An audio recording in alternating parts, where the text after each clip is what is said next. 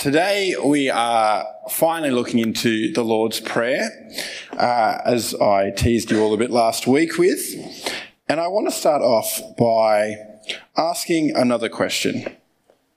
What is something that you know too well? Something that was once this brand new, shining thing that is now just an everyday part of your life. In fact, you probably barely even think about it. It could be a new set of clothing. Uh, it could that are now, you know, they're in the back of your cupboard and you don't even know they exist anymore. Could be a new car you've gotten, and after a couple of weeks, it's, it's very similar to the old one. It's got four wheels, it's got an engine, and there's not much different to it than what you once had. Um, when it comes to the Lord's Prayer, I think it can be like this for Christians. It's something that we've learnt growing up. It was something that's always said in church. It's read at special events or used to start prayer meetings. It's written on bookmarks or on posters in your church hall. It's so familiar to us. Not only is it familiar, it's layered in the traditions and the liturgies that have spanned the last few thousand years.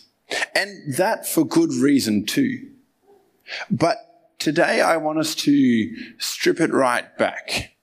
I want to pull these layers off of tradition, of liturgy, of repetition, and I want us to look at it now as if we'd never read it before, with these baby fresh eyes, brand new and shining. And so, as we do that, let's pray. Father, as we look into the prayer that you've given us as a guide of how we should pray, may we learn what it is to talk to you Maybe learn more about you, how we can humbly submit and follow you. In Jesus' name. Amen. Last week, we covered the first part of this chapter as our safe entrance into the Lord's Prayer. And just to quickly recap what we saw was two ways not to pray. As an opposite to what we're looking at now of how to pray. And we saw these as heart attitudes that can be familiar to us in our own lives. We saw the hypocrite who prayed aloud for the approval of others. And we saw the babbler whose rambling thought that that would help him get heard by his God.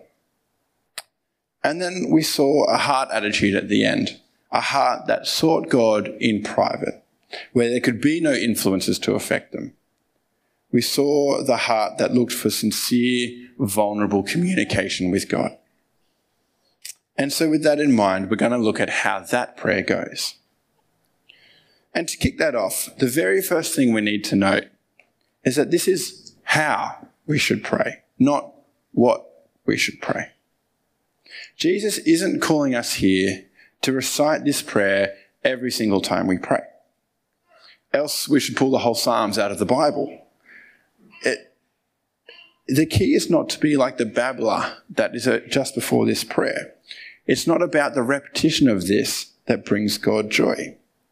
Now, there's nothing wrong with praying the Lord's Prayer word for word. There's, there's many benefits to it. It's why we do it in church. But every time we need to check our hearts that we're not doing it for the sake of repetition or so that others can see how godly we are because we're saying it. Because it's not actually written to repeat word for word. It's written so that we can see how God, what God desires for us and how we can grow in that relationship with Him as we communicate with God. Because prayer is us talking to God. And so we start the prayer by who to pray to. Our Father. We pray to the Father. And the Bible's not flippant in this use of the word Father. It's the relationship that's being addressed straight up, which can bring up a lot of emotions for us. Because in the reality of life, some of us have had good experiences with our dads, and some of us haven't. And so this needs to be treated gently. But what it's calling us to do is to treat God as our dad. And God, as our dad, is available, accessible, in control, understanding, disciplinary, loving, gentle, and so much more. And notice that it's our Father. It's not the Father, it's our Father. That's because it's an exclusive relationship that we as Christians have with God. And our dad is in heaven, our Father in heaven, our dad in heaven, our dad at home. This is meant to remind us of our standing before God too. Not only us as his children, but him as our king. And this calls for humility and reverence on, on our behalf as we understand who our dad is. Next, it says, Hallowed be your name. Or, as other translations put it, may your name be kept holy. And hallowed is this old school word that's not really used in general conversation today anymore. But basically, it's to be holied. It's, it's the verb use of the word holy. It's an action. It's not particularly useful because it's not a word that we use in everyday life. And I think this is a point where we can be tempted to be the hypocrite by using this word when it doesn't actually get used. The only other situation you'll find this word is in the word Halloween. And there's a bit of an irony there as well. What hallowed is, is to be kept holy, that God's name would be kept holy. And we might scratch our heads for a second as this seems to be affirming something that already is. But remember, we're targeting heart attitudes. We're being called to regard God as holy in our hearts and our minds. God is our dad, but God is holy. And so in our hearts and in our prayers, we remember the position God is in as our dad and also our king. So, what does this holiness look like? I'm going to quickly look at Isaiah 6. It should be up on the screen as well. In the year that King Uzziah died, I saw the Lord, high and exalted, seated on a throne, and the train of his robe filled the temple. Above him were seraphim, each with six rings, wings. Two wings they covered their face, and two they covered their feet, and with two they were flying. And they were calling to one another, Holy, holy, holy is the Lord Almighty. The whole earth is full of his glory. At the sound of their voices, the doorposts and thresholds shook, and the temple was filled with smoke. Woe to me, I cried. I am ruined, for I am a man of unclean lips, and I li- live among a people of unclean lips. And my eyes have seen the King, the Lord Almighty. Then one of the seraphim flew to me with a live coal in his hands, which he had taken with tongues from the altar.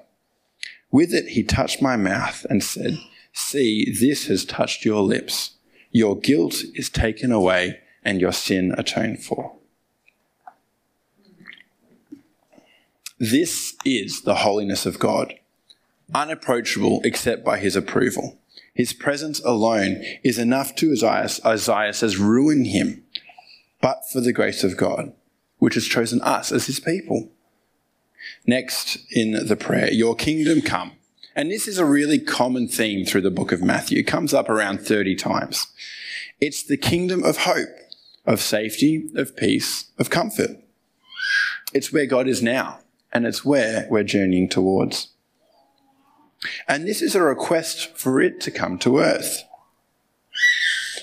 It comes from the heart that acknowledges God as their dad and king and wishes to see more people join this kingdom you see, this request, your kingdom come, is evangelical in nature. And this kingdom grows not physically, but spiritually in the hearts of those who can call God dad. And so this prayer, this is a prayer that helps us seek what God wants for people to come to know Him. Your will be done on earth as it is in heaven. This is a, a request that desiring that ahead of our own desires, that God would be put first. It comes from a heart that is submitting to God in all things. And we see an example of what this looks like. In fact, Jesus sets the example of what this looks like before his trial in the garden. As he prays before the rulers seize him, he asks that God's wrath be taken from him. But he prays yet not my will, but yours. I think it's fair to say that all of us have gone through hard times in our lives.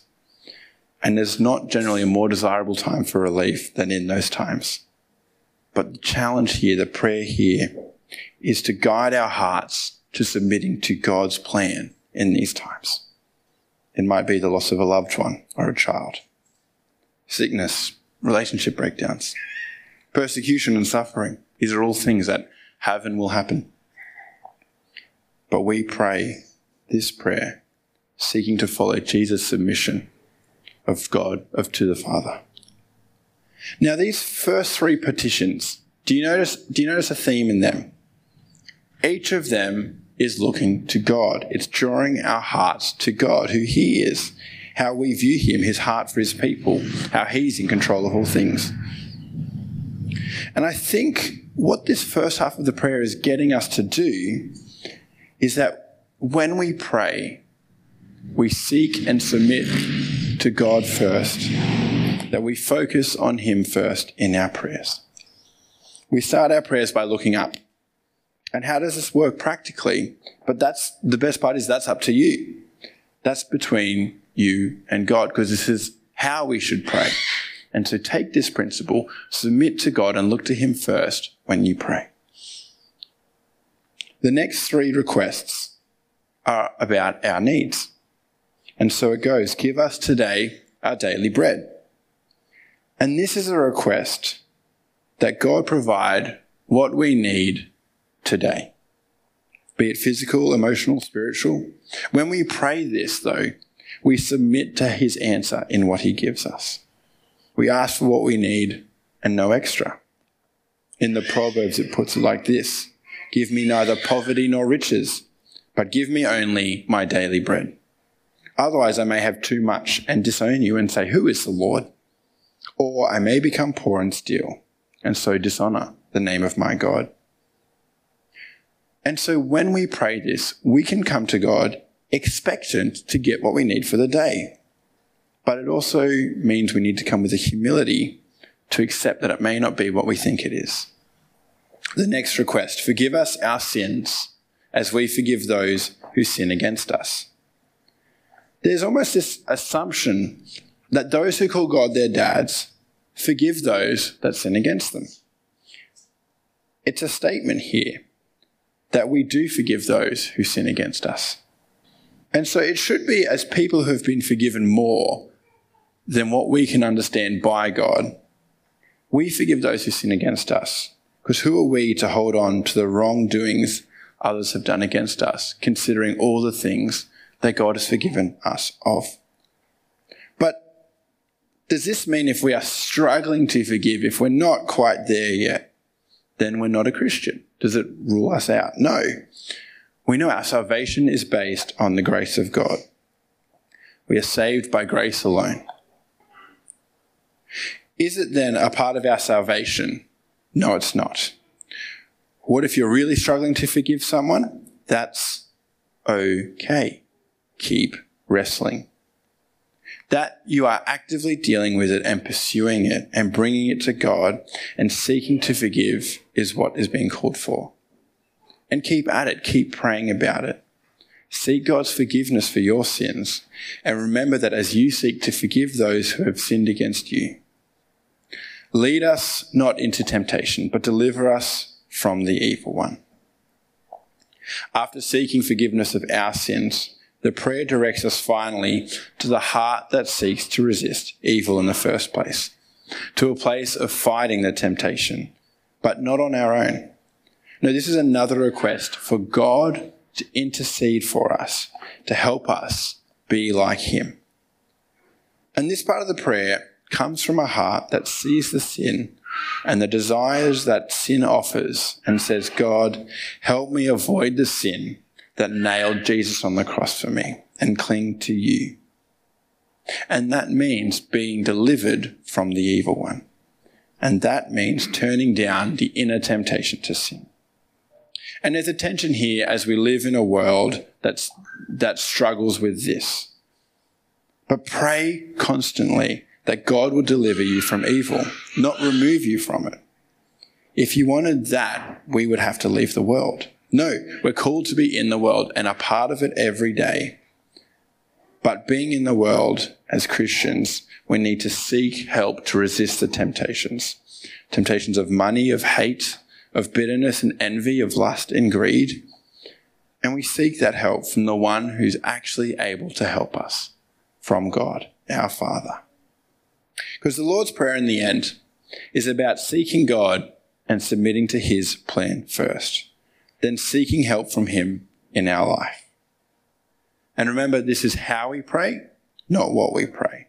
And so this doesn't mean that we never cry out to God in anger or frustration, nor does it mean we can't sing out to God in praise and thankfulness. Rather, in those prayers, we hold to the words of Jesus by seeking God's plan and trusting Him to fulfill our needs. This doesn't mean our prayers need to be long or short. It's about a sincere heart that's seeking God. It doesn't mean we can't quote this word for word or recite it together. But when we do, we must check our hearts that we are not like the hypocrite or the babbler. The Lord's Prayer is a sincere heart, desiring humbly for God's plan and trusting in their life to Him. That is how we pray. And so let us pray. Father, we come before you thankful that you are our Father, that you have chosen us, that in you we receive what we need every day. Help us to continue to humbly submit to you, seeking you in all things. Lord, forgive us as we forgive those who sin against you. Guide us through temptation with our eyes focused on Jesus. In Jesus' name. Amen.